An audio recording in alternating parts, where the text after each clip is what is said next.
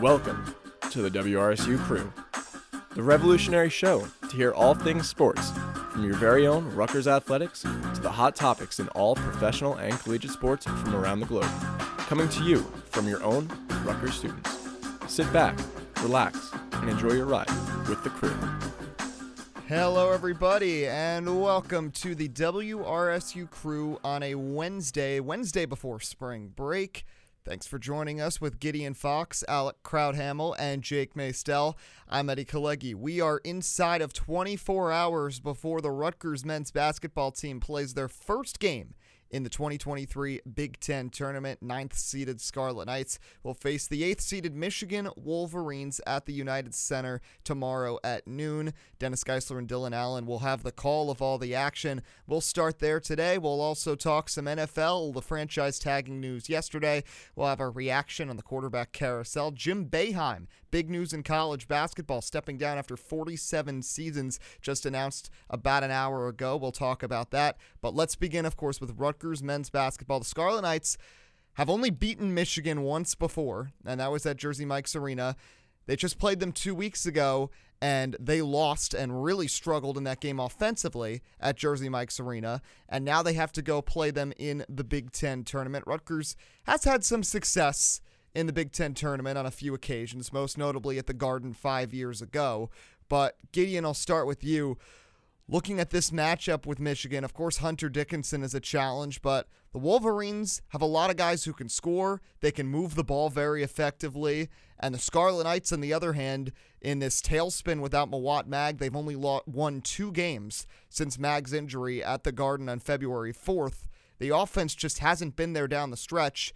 And both Michigan and Rutgers are in a situation where they have to perform in the Big Ten tournament, probably to make the NCAA tourney. And a loss will, for either team will pretty much most likely put them out of March Madness. Yeah, I mean, like you said, Eddie, huge, huge, huge game. Um, hugely important for both teams. Like equally important. Michigan has the exact same thing on the line that Rutgers does. Um, a lot of people, including bracketologist expert Brad Wachtel are saying it's a lose and out game, that it's a win and pray that there's no bid stealing, which with the way conference tournaments are going right now, there hasn't been too many crazy bid stealers yet. Charleston won their conference tournament, which helps Rutgers' case a lot. But for this game specifically, like you're saying, Eddie, Michigan has excellent guards. They can move the ball around really quickly. I'm looking at Dug McDaniel, Kobe Bufkin, two players that went off last time um, the and the Michigan Wolverines rolled in to Jersey Mike's Arena. Uh, last time they combined for 30 points. Hunter Dickinson had 13 of his own, and then no one else had double digit points. Um, I mean, we saw a lot of shots coming out from Joey Baker, one of their forwards, but right now my biggest concern is with Dug McDaniel and Kobe Bufkin. You have to assume Caleb McConnell probably is going to pick up one of them. Mawot Mag would have picked up the other, but now without Mawot Mag, it'll be an interesting defensive matchup there. It'll be interesting to see if Rutgers tries to if Rutgers goes back into a 2 3 zone. Michigan's going to try to shoot the ball a lot. Um, I don't know if you guys have seen any news about Jett Howard. Um, I don't know if he's playing tomorrow. I haven't seen much about him. There's an article out like six days ago that had some status that was that was not really conclusive. Um, if Jett Howard doesn't play tomorrow, I think Rutgers stands a much, much, much better chance. I think they would play really nicely in the zone. But Eddie, like you were saying with Mawot Mag, I think the loss of Mawot Mag, sure on offense he he was there. He could knock down the three ball when needed, but the biggest loss is in the full court press or in the half quarter court, pre- the three quarter court press. Mawot Mag is probably the most athletic person on this team. Um, and was able to to bounce back and forth, cause turnover, strip the ball away, but also just cover guys in the backcourt. That's something that Rutgers doesn't have now. Caleb McConnell, of course, co Big Ten Defensive Player of the Year, and he's incredibly deserving of that. But I think Mawot Mag has quicker side to side is quicker side to side than he is. He's quicker side to side than Aundre Hyatt is. Aundre Hyatt's even admitted that before. So Rutgers is really suffering in the press right now. They're they're struggling to get points off of turnovers in that regard. I think if Rutgers hits some big shots, Derek Simpson plays the way that he's been playing. If Rutgers gets a little bit creative on offense and doesn't run the same sets over and over again, these unimaginative sets where it's a Derek Simpson drive and hopefully a kick out to Cam Spencer, who's going to be covered by by three players at that point.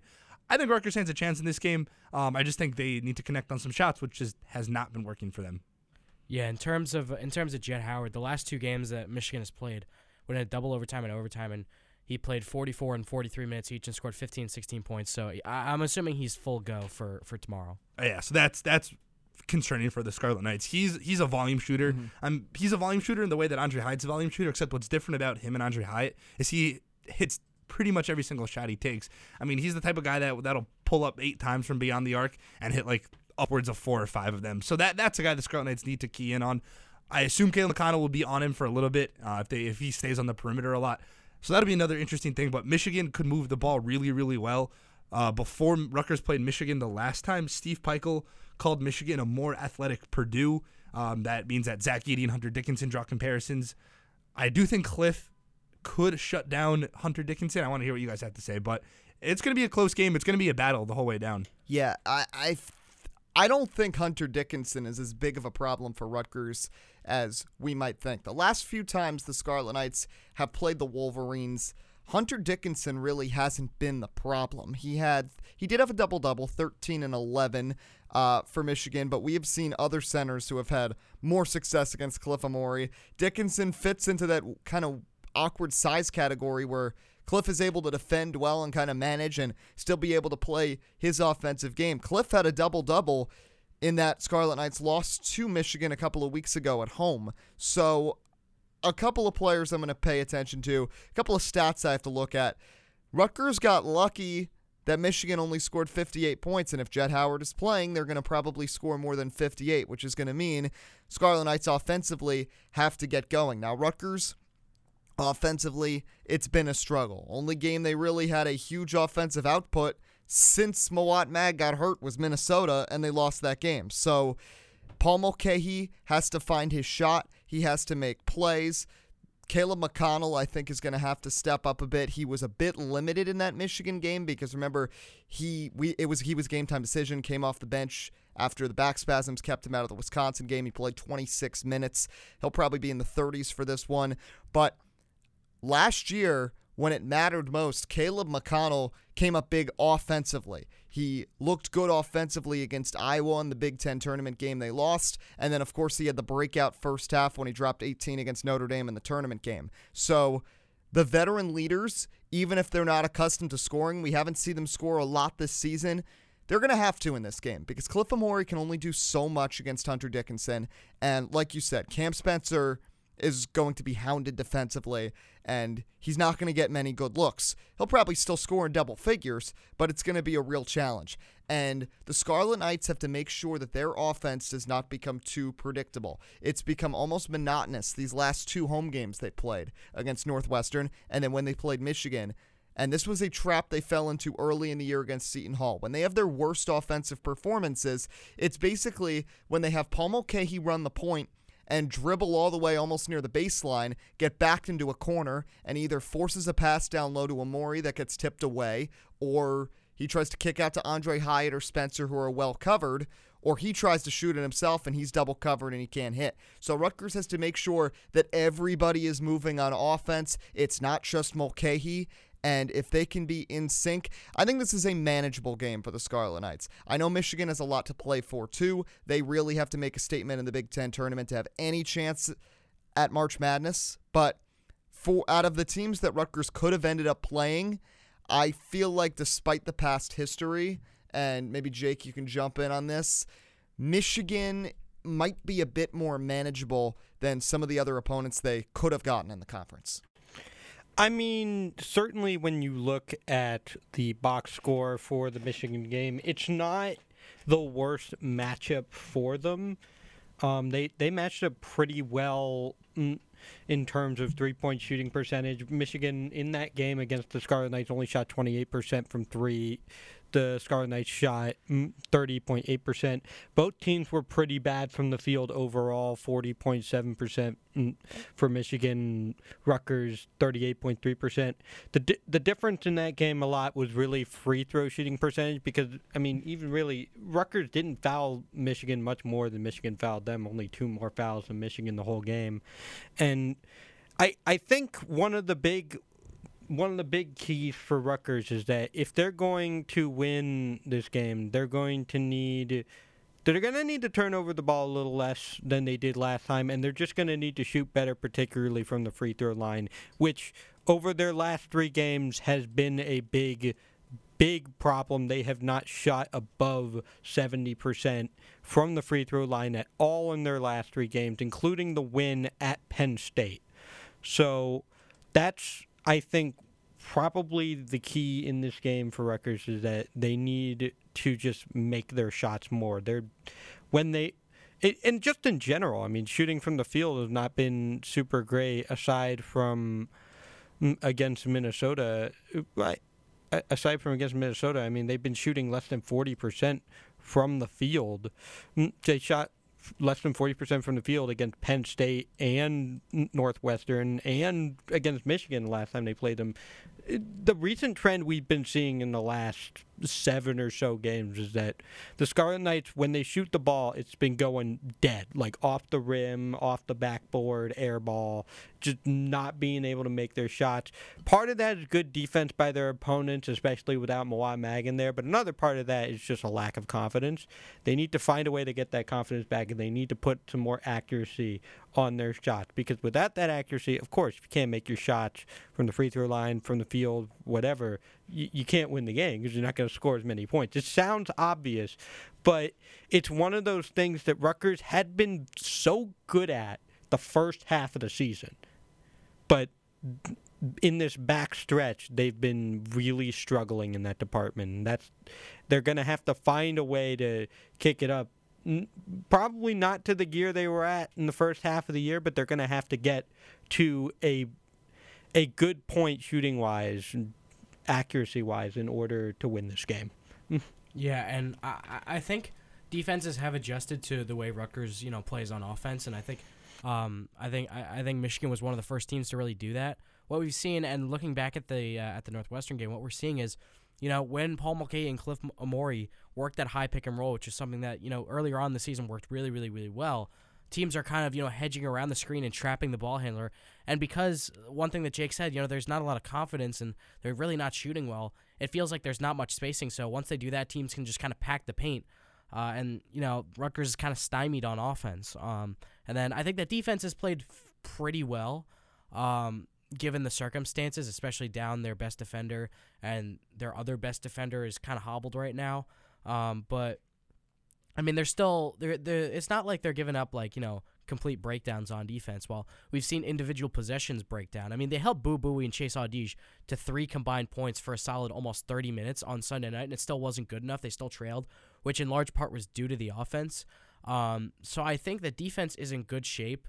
I guess you know it's not what it was. You know, I was watching some of the highlights of you know some of the games in December, like Seton Hall, Indiana, and all that, and you could see there's just a different gear to the way that they were attacking defensively. You know, the way that they were trapping.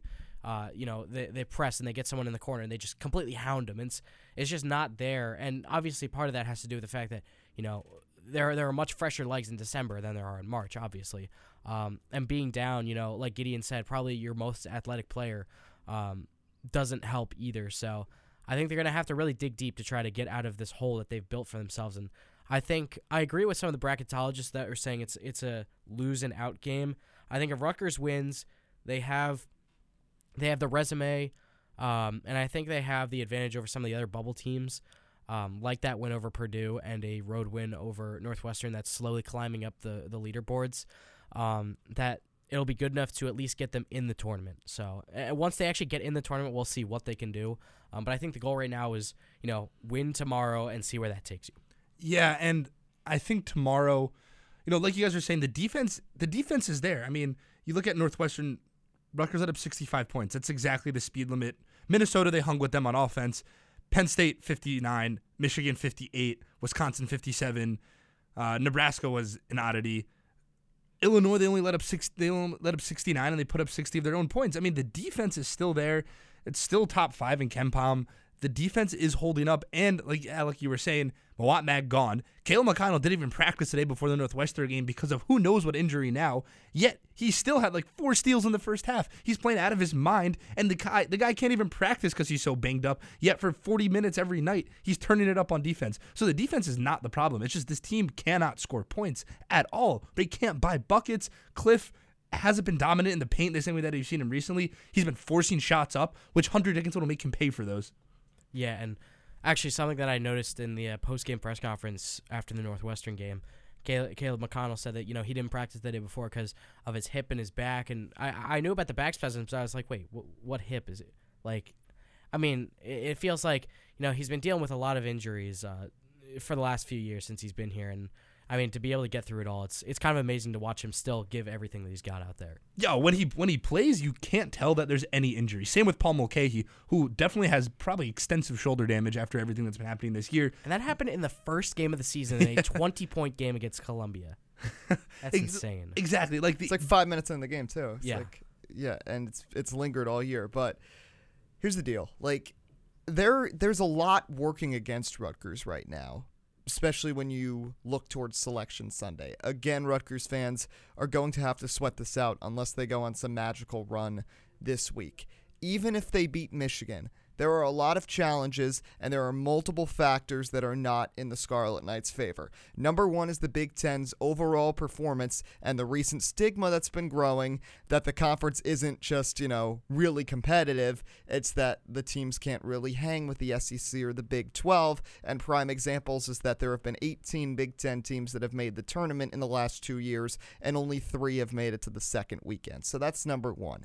Number two is the fact that the Scarlet Knights in terms of net ranking, were the worst net ranked team ever to make the tournament last year because they had the bad losses and a lot of people thought they didn't belong in the tournament. They did make it and they did play one heck of a game against Notre Dame, ended up losing. But for certain people on the committee that might have given Rutgers the benefit of the doubt last year, I don't know if they're going to do the same thing this year. And then another thing that Brad Wachtel, the bracketologist, talked about was that the committee also does eye tests. They're going to look at a team not just based on the stats. Of course, the stats and your quad performances matter, but look at how the team plays. Rutgers has been in a complete free fall for the past month, and there's really no sugarcoating that.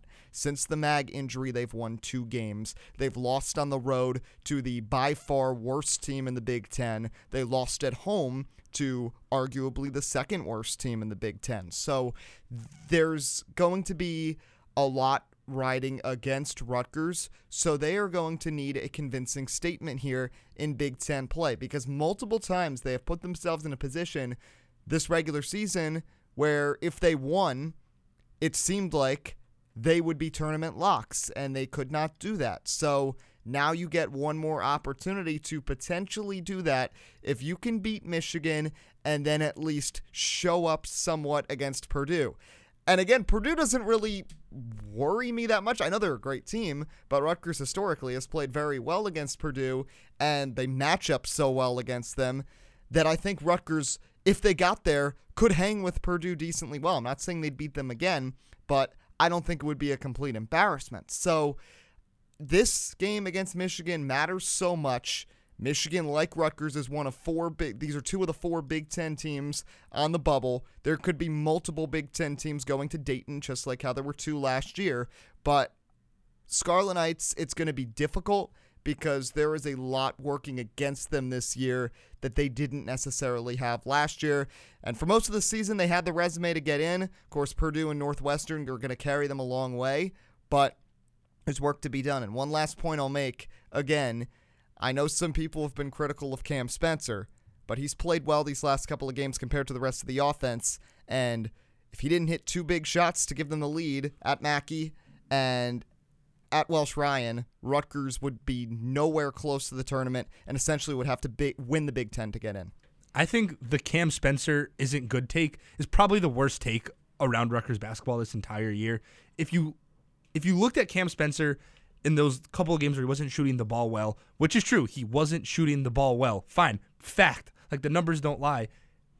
You, I mean, you- you're ignoring his defense. You're ignoring the beginning of the season. And like you were saying, the two biggest shots of the year for Rutgers, arguably the two shots still holding them in tournament contention, were hit by Cam Spencer, and of course they were off beautiful passes from Paul Mulcahy. So if you put eh, saying Cam Spencer isn't making, you know, has had ups and downs this year, fine. I think it says a lot more about the team that they don't have a second guy to go to when a number one guy isn't performing well, but or performing well offensively. Cam Spencer has been holding this team in on defense. He gets steals, he gets rebounds too. I mean, against Northwestern, he had five rebounds. He's a pretty, he's a small guy, and he's still getting bored. So Cam Spencer is a vital part of the Scarlet Knights, and anybody that thinks otherwise, I, I frankly think is hasn't watched Rutgers basketball. Yeah, I mean that's the thing that I've felt about with that kind of take is that, you know, if you're saying that he's, you know, he's struggling shooting the ball, like you said, yeah, that's, I mean, he's he has struggled shooting in in, in some games this year, but it's not like he's only a shooter, and uh, I feel like you know. With before he came in, and as we saw the season kind of progress, I feel like that's what some people started to pigeonhole as pigeonhole him as like just a shooter. But I mean, the guy is capable at pretty much any aspect of basketball. Obviously, he's a great shooter, like we said. Uh, he can bring the ball up and is a good passer. I mean, we haven't really seen it as much because Paul Mulcahy is the better passer on the team. Um, and the guy, you know, he's not the most athletic on defense, but he is really, really smart. He's really smart. He has great hands and he's quick. So it feels like you know he, he, he can poke it out, and he had three steals uh, against Northwestern. So yeah, I mean I I really hope I'm not. I really hope people aren't saying that like Cam Spencer is like not good or whatever, because I think it's just false, and it also kind of diminishes what he can do other than shooting if you're just looking at his like field goal percentage or three point percentage or whatever. He also had three assists against Northwestern too. Yeah. I mean, he's he's a facilitator, like you're saying. He's he's good at basketball. He's a baller. Like, sure, he struggled to shoot at some points this year. There's multiple games, fine, but like. I think it's a bigger indictment of the team that they don't have another guy to go to. That's the really concerning part. You can't expect a guy who is an all-around player, and yes, you know he's a great three-point shooter. He led the Patriot League last year in three-point percentage, but I think it's a much bigger problem when there's no backup to that. There's no other guy to go to. We've seen Aundre Hyatt try to come into that role, and it isn't working. There is no guy to take over if Cam Spencer's not having a good night shooting. So I think that's the bigger problem and something the Scarlets need to figure out. Yeah. And I just want to say, like, I was scrolling through Twitter and I saw they were Big Ten was promoting the highlights from five years ago when Corey Sanders kind of took over and lit up Madison Square Garden when Rutgers went on a run and won two games in the Big Ten tournament. And when you look back at past Pikiell teams of the last few years, there was always that one guy that even if a possession was going horribly wrong, you could get him the ball and chances were he was going to make the shot. It was Corey Sanders, you had Jacob Young, Yaboa to an extent, and then of course Geo and Ron. Now you don't have any of those guys. Cam Spencer tries his best, but he is someone who is hits open shots. I I think we could be seeing that guy emerge in Derek Simpson. I think could, yeah, yeah. I think we could. so Absolutely. well the last few games. He's been he's starting to become a reliable, you know, keep you in the game slash take over the game type of guy. He is still a freshman. He is still coming off the bench, but I think, I think if if you get to a point in this game where it's relatively close and it seems like every single time he touches the ball, he scores. I think you got to ride the high hand and keep him in the game over Cam Spencer or Paul Mulcahy or whoever is not playing well instead of him. Yeah, I, I mean, for for the pretty much the last 25 minutes of the Penn State game, the offense ran through him. He was the guy mm-hmm. bringing the ball up with that, you know, really really good first step. And that's something that you mentioned that a guy can, you know, kind of step up like that. You know, with all the Big Ten contenders, there's always like like like like Eddie said, you know, that one guy like Pikiell teams have had in the past. But then there's also a second guy who can really, you know, come in and you know be that guy if you know the first guy isn't having the best game. Like you look at Purdue, obviously there's Zach Edey, but the two freshman guards, Braden Smith and and Fletcher Loyer, even if they haven't looked their best at certain points in the year, they've still hit huge shots game after game. Northwestern, you got the dynamic duo of Audige and Buie. Uh, you got Indiana. You know, Jalen Hood has risen into a star in his freshman year, along with Trayce Jackson Davis. Michigan State's interesting to me because they have, you know, they have AJ Hoggard and Tyson Walker, uh, and I mean, among other guys. Um, so it feels like that's more of like a collective effort in which we thought Rutgers was going to have, you know, a collective effort of if you need someone to take that final shot, it can go to multiple different guys. But unfortunately, it hasn't exactly gone like that. Um, we've kind of seen it, you know, fall onto Cam Spencer and not much else in terms of effectiveness. Yeah, I- I- I I think Derek Simpson could be that guy in the future, Jake, and he's had some statements. Penn State is one, Indiana is another, but he still has to come into his own. Like the year with Corey Sanders, that was when Geo Baker was a freshman, and Geo Baker was starting to make some moves, and he was getting significant playing time that increased as the year went on, but he still wasn't the dynamic player, and he wasn't the person you depended on. Problem is, you have Derek Simpson who's playing that Geo Baker role from 2018, but you don't have someone to play that Corey Sanders role. And this is what at the beginning of the year, before the season even started, I'm a sophomore. My understanding and my thought process was that this would be the worst of the four years for Rutgers basketball because last year you had Geo and Ron. By then we knew Gavin Griffiths was coming in next year. And then, of course, now Ace Bailey's coming in two years. And hopefully there's more from there. Maybe uh, a Dylan Harper at some point. But uh, there's other recruits. Delquan Warren is one. So I thought this year was kind of going to be a reset year, Like a retooling- transition Yes, a transition year, and I'm still happy that they're in the position that they are, that they could make a tournament. And again, Rutgers fans have to put into perspective how the team was very bad for three decades and did not make the tournament once, and now they're in a position to potentially make it for a third straight year. If COVID didn't happen, it would be a fourth. This is really uncharted territory for the program, but I, I understand the frustration too, uh, especially with where Rutgers was through the first three months of the season and how it looked like they were locks to make it to the tournament. And the Mawot Mag injury happened. You lose some games that you shouldn't have lost, including three at home. Jersey Mike's Arena kind of loses its home court advantage because Rutgers had an unprecedented five home losses this season. And next thing you know, just like last year, they're fighting and clawing to make the tournament as they enter Big Ten tournament play. So it's kind of weird that that's happened. And I understand that there's some frustration with the way the season ended. But with the roster that they had, I'm still pretty happy that they ended up going as far as they did because the Big Ten Conference is tough. And, you know, not, no wins are easy. And based on what we've seen from the team in the years before Steve Pikiell and even his first couple of years here, uh, I, I still think they're making, you know, progress. Yeah, it's it's really hard to qualify this year as like a disappointment, no matter how tomorrow's game goes and no matter how the selection show goes, because people forget coming into the season, Rutgers was projected to finish tenth in the Big Ten. Now you can say they finished ninth, but you know pretty much tied for third. You could say, uh, thanks to a bunch of tiebreakers, they they got the ninth seed in the tournament.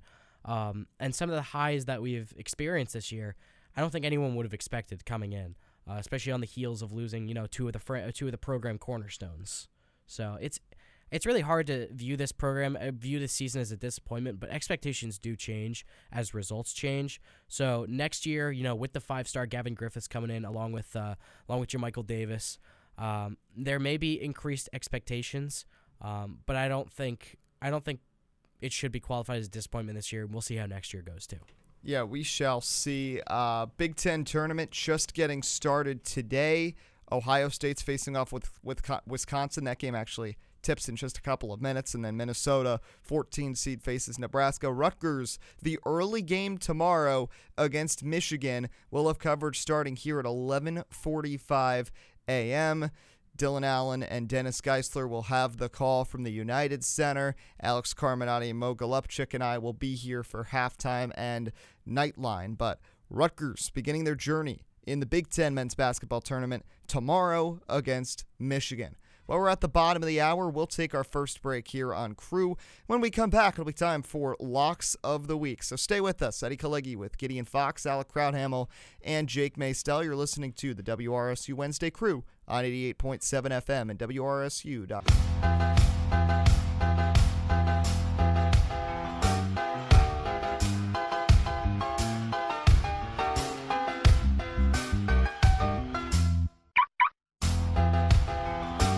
Of the Week here on a Wednesday. WRC crew, Eddie Kalegi, Gideon Fox, Alec Crouthamel, and Jake Meystel. Of course, a lot of basketball going on. We are in the month of March. Several conferences holding their tournaments right in the middle of it. A World Baseball Classic getting started. There's a lot of sports to talk about. NBA It's and madness. NHL. Yes, it is madness. We're not gonna sleep for like the next I don't know seven weeks. We sleep in May. I'm gonna sleep like a baby tonight. I don't know about you, Giddy. I sleep in May. but we are going to I, I'll, I'll get us started uh, so we have two fill-ins on the wednesday crew one of the people who is usually here is jack Basea, and he is not here tonight because his intramural basketball team has reached the playoffs and the second round over at cook campus and his team's playing tonight That was my league last year. Nice did you ever score 15 and a half or more points Uh no. Most Okay. points I scored was like six. Well, Jack Basea is playing tonight, and I asked him what the line is for points for him tonight, and he, from the source himself, he said 15 and a half. And knowing what he was able to do in the WRSU Targum game last year, where he absolutely carried and scored 23 in a game where we scored by ones and twos, there's no reason why he can't top that. So I am taking the over on Jack Basaya tonight. I don't know what sports book you can find this in, but 15 and a half. Hammer it. He's going to get up there well into double digits. Maybe he'll even score 20 tonight. Jack Basaya, class act. He will score the over, and whatever his team is called, they will win tonight on Cook Campus. I like it. I like it. I like it. Thank you, thank you, thank you. All right, I guess I guess I'll go next. So I'm uh, li- like Eddie said, I'm usually on the Thursday crew, where I've kept track of all the locks. Uh, my lock last time was almost three weeks ago. I've been traveling for the past couple weeks. Uh, it was Jake's and mine both did not hit in brutal circumstances. When uh, when Arizona played Utah, I had Arizona minus 11 and a half, which covered. I had under 146 and a half total points, which I mean, thanks to some late free throws by Arizona, ended up not hitting in brutal fashion. And then Jake had Houston minus 15 and a half over uh, SMU, which SMU had another brutal backdoor cover. So we're not on a very hot streak right now. Yeah, and I my lock last week was I picked the Nets to cover and win. They did win, but they did not cover. They beat the spread. They vastly outpaced. It was either I think it was Boston they were playing, Yeah. um, which was kind of weird because they were losing by a lot earlier in the game. I was like, oh dang. I, I, I, I screwed you guys, but so uh, I so I guess for my lock, since it's college basketball tournament season, conference tournaments, March Madness, I'm the big college basketball guy, um, among among all of the other big college basketball guys here at, at the station. Um, so I am going to go with a championship game that tips off in just under an hour, the Patriot League, where Colgate, the one seed, will be facing off against Lafayette. And the funny thing about Lafayette, they are 11 and 22 this year and finished eighth in the conference. If they were to win tonight, they would be the worst team to make it to the NCAA tournament in terms of record. Oh Rutgers my does good- know Lafayette oh. well. Yeah, We know, Rutgers. we know those leopards. Yeah, Uh, Um, so so so what do who do we root for here? Because obviously we don't we, we're not really too fond of Lafayette after Well- last basketball season, but at the same time, do how much do we cherish that worst team to ever make the tournament? Well- uh, Well, Monica? it's, here's the deal. I don't think it really. Aff- it's not going to affect Rutgers that yeah. much because Colgate's Col- not going to make an at-large if they lose. Yeah. they're out if they lose. Yeah, so the only I- one I that don't was a real in that- challenge I was don't mean in that Charleston, but- regard. I oh, mean just- purely- just- well, Well, Rutgers- obviously Colgate. We, we Yeah. don't, we don't like the Lafayette Leopards. Well, I'm gonna do anything else but watch Patriot League basketball tonight. So so now offense. I, on the other hand, will be watching because this is my lock. Um, Fair. Yeah, they would have the worst the worst record uh, to make the NCAA tournament. The previous one would be in you know back in the 90s. It was 11 and 18, I believe. It's the worst record. Lafayette's 11 and 22 this year. Uh, the spread is my is 14 minus 14 in favor of Colgate, which seems really big. Um, and so with that, I uh, first I'm going to take the over of 133 and a half points scored. Um, and that's because I mean Colgate's kind of a machine offensively. Matt Langel, I'm surprised. I'm honestly shocked he has not gotten a uh, major conference head coaching job yet. With the job he's done at Colgate, um, so yeah, the, I, I'm I'm taking uh, I'm taking the over there. And then in terms of the spread, minus 14. That's it's pretty big. I mean, it, it seems like you might want to go with Lafayette there based on the way that they've been playing. Um, and I am not going to do that. I'm going to take I'm to take uh, I'm to take Colgate at minus 14 as uh, it, it, it just seems like you know the two times that Colgate has played Lafayette this year, uh, a couple we- a couple weeks ago they won 73 to 69 and then back in January they won 69-57. Um, so with that, I, I think I think Colgate's just gonna you know blow them out of the water. Um, they, I mean, they're second highest in the country in field goal percentage at 51, 51% from the floor. I think they're just gonna run the Leopards out the building and move on to yet another NCAA tournament. Matt Langel will eventually get a head coaching job somewhere, but I don't know, maybe not this year. So that's my lock: minus 14 Colgate over 133 and a half points scored. Jake, how, alrighty. how about you, Jake? I'm going to do something I pretty much never do. I usually swear off doing this, but tonight I don't really have a lot of.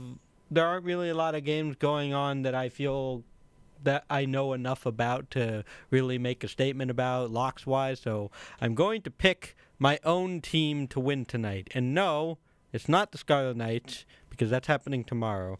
First round of the Big East tournament is tonight, and at 8 p.m. on FS1, Villanova Wildcats are going to be playing the Georgetown Hoyas at Madison Square Garden, and I think Villanova, who's favored minus 11 to win in this game, I think Villanova is going to win this game because Georgetown is awful, and even though Pat Ewing is a Knicks legend, he is not a very good head coach in college basketball. I mean, it is totally possible that Villanova could lose this game because that's the kind of season that they've had, but I don't think it's going to happen. I do think it's going to be close.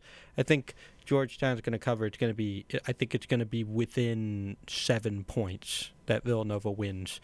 But I do think they're going to win tonight and if they lose, well, I only have myself to blame.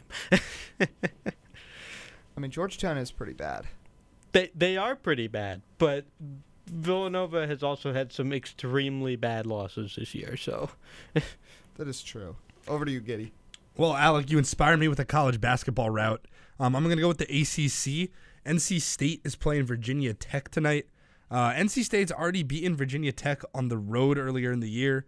Uh, Virginia Tech also just lost a couple close games um, in the first couple, or just played in a couple close games to start off the tournament. Uh, it's a pretty close spread. It's minus two and a half. I'm going to take NC State to cover that one.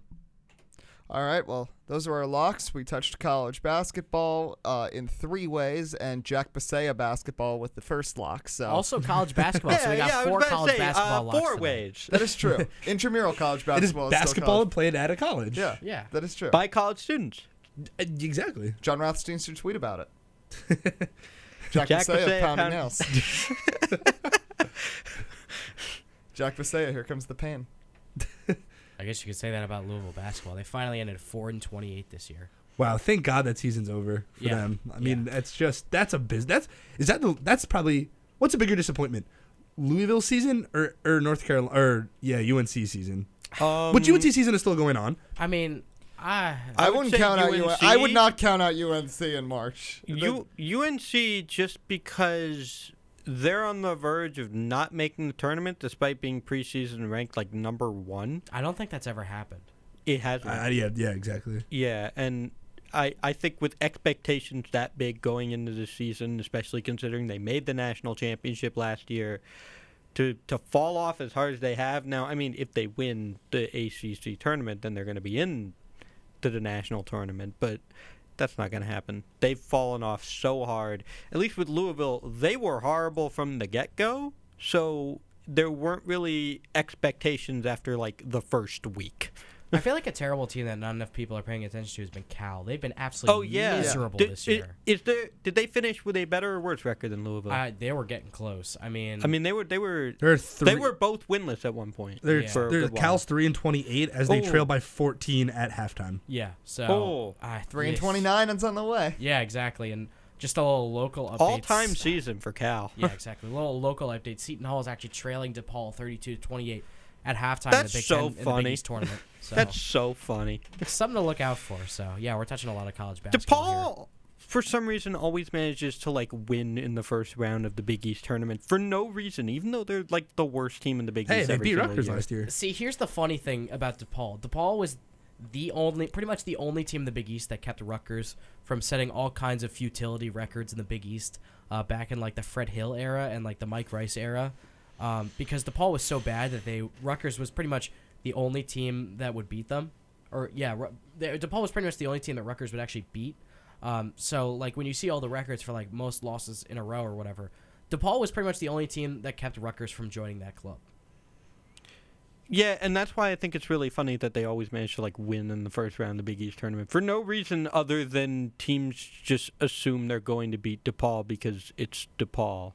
And then you have stuff like what you had a couple years ago where I think Xavier lost to them in the first round before all the tournaments were eventually canceled because um you know, the world kind of ended. Uh but yeah, I I I really hope Seton Hall loses this game to DePaul right here because that that would just be that would just be great. L- much laughter would be had. Oh no, it's now a one point game. Uh, I don't know. I don't know. Seton Hall might pull away this time. But isn't it just like the start of the second half now? Yeah. Yeah, so I'm assuming Well, we like, got a we got a long way to go, Jake. I, I'm assuming Al-Amir Dawes hit a three on their first possession or something like that. um, but yeah, I mean, do we want to uh, do we want to keep going or do we want to take a break and do whatever after that? Well, we might as well take a break because uh, we were going to take a wild segue when we come back for Can We Just Talk. We were Oh, diving yes. into some data analytics of the WRSU crew, and you are not going to want to miss this segment. Uh, so stay with us here for the final 15 minutes of hour one. Can We Just Talk? Eddie Kalegi, Gideon Fox, Alec Crouthamel, Jake Meystel on 88.7 FM and WRSU.org.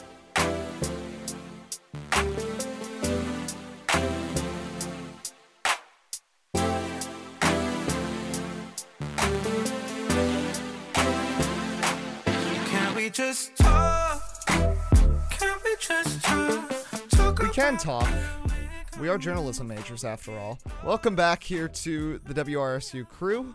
Here, end of hour one. Eddie Kalegi, Gideon Fox, Al Crouthamel, Chick Meystel. We are journalism majors, but we are going to dive into the world of data analytics. Well, Oh, data boy. journalism's a thing. I mean, That it that- is. It is. Yeah. So Oh boy. uh, what what what are we gonna talk about? Data analytics. What kind of data analytics, Eddie? Well, it involves the WRSU crew, which is why it's so pertinent that we're discussing it right now. So, exactly. we were in class, all four of us. Of the, it's a quick side note: there is a sports broadcasting class here with ten students, and seven of them are members of the WRSU sports department. and the professor's an alum. yes, and four of those seven are sitting in this room right now, and we're all on crew. And towards the end of class, uh, wait, the backstory of this is. Uh, Alec, you guys posted the second episode of the Riot Squad podcast today, and you were looking at the analytics of that. And I suggested, why don't we look at the WRSU crew analytics? Because there's been so many episodes, and uh, I know there were some interesting findings. So let's spin the wheel and see.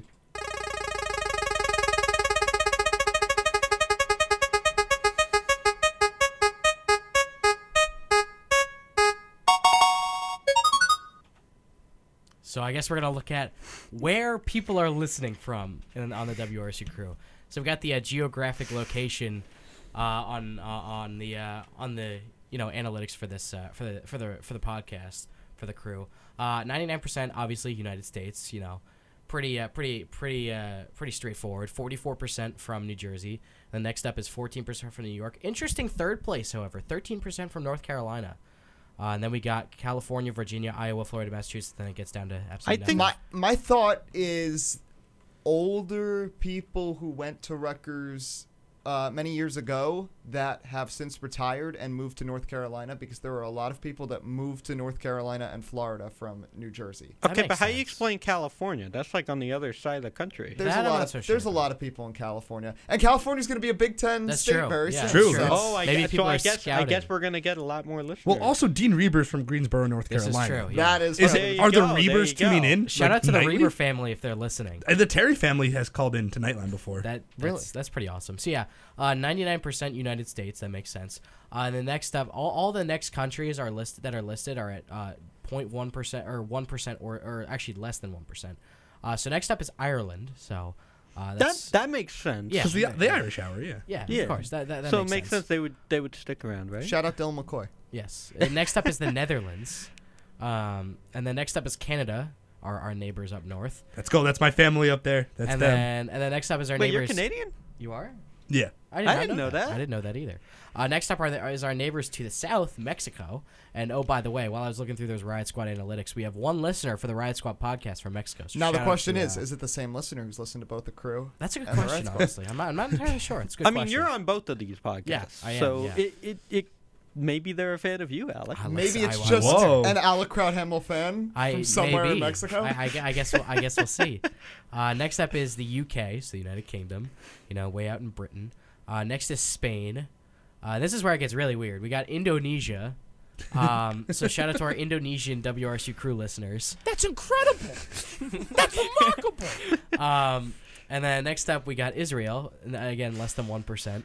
I mean, it kind of Um, it kind of makes sense. We have we have a number of Jewish members Yeah, here at yeah. WRC. Yeah, there's the Israel hour, too. Yeah, yes. Yeah, and so uh, much as yeah, Irish hour. that makes sense. Next up we got Germany.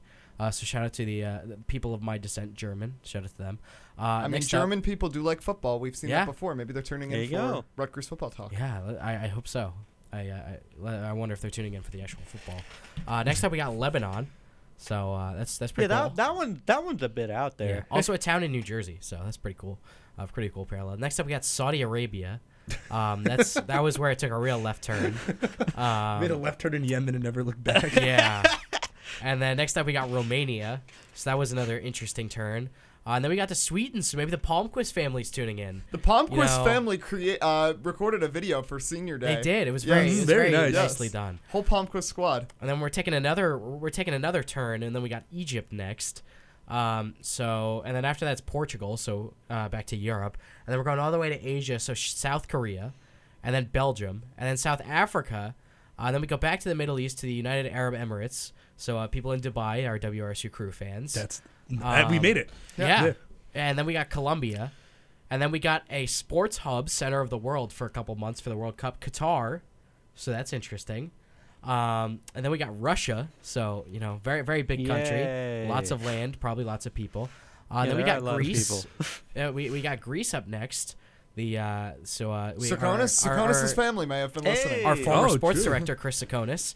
Uh, and then we got the Australians. Hopefully, Australians are big, hopefully uh, the Corsacks are listening. yeah, the Corsacks could Cors- be yeah. listening in.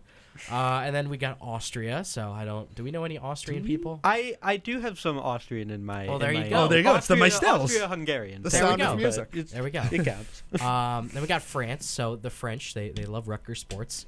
Uh, and then we take another turn for uh, Malaysia. So that was that was an interesting one. Um, and then you know a, a somewhere closer by to us, Puerto Rico. So we got some Shout got out Puerto Max Rican. Sanchez. Yeah, shout out Max Oh, Sanchez. there you go. And also a funny tidbit that has nothing to do with this. Um, and it also I'm also breaking the rule of can we just talk where you're not supposed to talk about sports.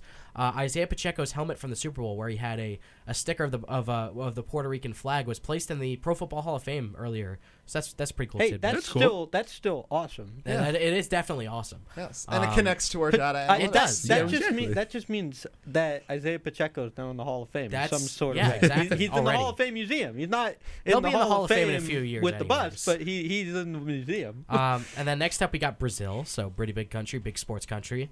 Uh, then we take a real turn. We got Kuwait, um, so which that came kind of came out of nowhere. I read that I was like, wow, that's pretty cool. Um, and then we got the Philippines, so shout out to uh, shout out to the Philippines, and then Ukraine um, as a also a less than one percent. Shout shout Um, out shout out Ukraine. I got family there. Yeah, shout out shout out Meystel's family in Ukraine. Wait, is Poland on the list at all? I don't think so. I Wow, have not now that's Poland. interesting. This is insane. I am Polish. We need Polish listeners in the WRC crew. I'm very Yeah, passionate. I mean about it. that that's that, that that stinks because we don't we don't have the Kalegi family tuning in to the WRSU crew that's based in Poland. are great. Pierogies are great. Pierogies are so great. They are so great. Um, so then after let's see, so Philippine, uh, Ukraine, then we got India. So okay, got, that makes sense. yeah, we got um, glimpses of India here. yeah, we do have glimpses of India. Uh, we also got Laos, uh, located also in Asia. I was not expecting to see Laos on this list, so that was pretty uh, pretty Is interesting. Italy on there? I don't think so. I'm not Even with it. Austin Alberici, we have Exactly. mentioned him multiple times. He is also going back to Italy to play professional football. Yes. Uh, so after, yes, after we got Laos, we got the Republic of Lithuania. Didn't realize it was a republic. That I was did not. I news thought it was to just me. Lithuania. Yeah, no, and it's- the most notable Lithuanian person I know of is Jonas Valanciunas. So that's that's pretty cool. And then Maybe he's the one finally, listening. then finally to close out, we got Finland. So, um, and then in terms of you know interplanetary listeners, um, hundred percent of our listeners are located on Earth. Um, so unfortunately, we don't have any alien contact on the WRSU crew just that yet. we know of. that we that- know. of. That we know. I At mean, least- at ju- the very th- this is just the analytics If- from yeah. listening to the podcast in post. Uh, Right? That's just true. Maybe I our mean, radio we don't- waves. We don't know Yes. that they're not hijacking well, it's eighty point seven. It's the eighty point seven on the dial WRSU around the world. Yeah, not around, around the, the- galaxy. around the universe. Yeah, but I mean, I like y- you know, maybe they pass by, they hijack the radio waves, see what's up. if they're flying through Central Jersey, they fly right over. You know, it could happen. Yeah, it, could happen. So, um, yeah, so that was how the, uh, that's pretty much where people are listening to the WRSU crew. Also, a funny note that I found, uh, 91 per, or actually close to 96% of the uh, people that listen to the WRSU crew in the podcast form are using Apple devices. So 91.3% is on an iPhone, 4% on a Mac, and 3.9% on other. So that was, yeah, that's a, that's a pretty big. Uh, it's pretty big. Uh, wha- That's um, more than I thought. I mean, over yeah. ninety percent for Apple. I mean, I know, I know, Apple. Most people have, and sorry, Jake, it's the way to go. But uh, It's you know, it's you y'all are fine to use inferior phones if you want and, and inferior computers. I'm, I'm Now, not going to it's, stop you. it, no offense to you, but it makes it very inconvenient when you have a group chat that's full of uh, apples, and it's so easy to have the blue text, and you can react to no- messages and everything. And it, it, I don't know. It, when you have that's- one Android, it turns it green. That's true. Yeah, And we then can't it's, do- when you react to a message, it's like Jake Meystel Yeah. liked in quotes. I'm playing basketball tonight, and then it's Yeah. like someone liked liked Jake Meystel. Oh well, that's really funny to do. I mean, that, that's, is that- funny that's true. It does make it inconvenient, but I mean, that's everybody else's fault for making Apple the preferred phone provider rather than Samsung or Google. I was also able to see what our highest rated episodes of the crew were. Ooh. Um, so I guess you guys can take your guesses as to what the, Okay. the most plays on one episode. of the Okay. crew Was All it right. the Okay, Geo okay. Baker Ron? The, The Geo and Luke Oh one's yeah, Yeah, that, Geo that Luke one, there. that one, that That's one's gotta be got to up be up there. there. No, it's not actually. Oh, it's Really? not. Whoa. No. Okay. Okay. So- So, The episode of Crew, uh, I uh, I don't really know if this is a whole episode of Crew with the most listens is uh, was from May of May of last year, 2022. Uh, the it was only the interview itself, a one-on-one with Rutgers men's lacrosse's Dante Koulis. So that was the most Okay. played uh, episode. the freshman. Yeah, Dante The Koulis, the freshman. freshman. Yeah, shout out Carm. Uh, next up is also from May of 2022, WRSU Tuesday Crew Hour One, Rutgers baseball news. Mitch Bartolo interview locks of the week. That that's that's Uh, interesting. So so we were doing pretty well in May last year. Yeah, and Tuesday, then the Tuesday crew that might have been the last one with Amir and me and Carm. yeah, so, it was the Oh, last. It was the last. Historic. W, it was the last WRSU Crew first. stint. Last one was That makes Shannon and sense. Skip. And then the next one is also from uh, March of 2022, last year. Uh, the WRSU crew interview with uh, now the Scarlet Faithful's Aaron Brightman. So that was tied for second with the uh, Tuesday crew. Um, the episode where we had uh, Geo Baker. Uh, yeah. Okay, so that was actually farther down on the list than I thought. Um, they're both they both have the same amount of plays with Geo Baker and Luke Nathan. Uh, both of them are pretty high up, uh, but not as high as I thought it would be. Let's see if I can. My count. one thought for that one is that unlike any other episode, we promoted the live airing of that like crazy. It was also right after the end of a baseball game, so there Yeah. may have been people who just stuck with it and listened to it live. Yeah, that makes sense. It's tied for about twentieth in terms of all-time episodes. That's a good point. So it could have been the- one of the most listened to live, Live. episodes. I, th- I think right. yes. That's a I good think point. if we had that okay, data, that makes it would that makes yeah. Sense. That's a good point. Yeah. That makes sense. I'm willing to 'Cause buy I, that. I have to imagine a lot of people listened to that episode of the crew, but not necessarily went back and listened to it again. Or Yeah. uh, there probably weren't as many people who missed it. I mean, Yeah. it was very promoted. Geo was like posting on his Instagram story a video of him and Amir walking to the station. Like it was people. People knew what was going on. We this tweeted yeah. about it. this a was few hours before, before. This was before I was a member of the station, so I was like pretty hyped up for it too. It was a and I, fun like- day. I called in along with like Mawot Mag. I think called in. Yeah, Yeah, Mawot- he was like Mo- grocery shopping. Mawot Yeah. Mag called Oscar in from Stop and Palmquist- Shop. Oscar Palmquist called in at some point too. I'm pretty sure. He was doing homework for a class that me and Da were in with him. yeah.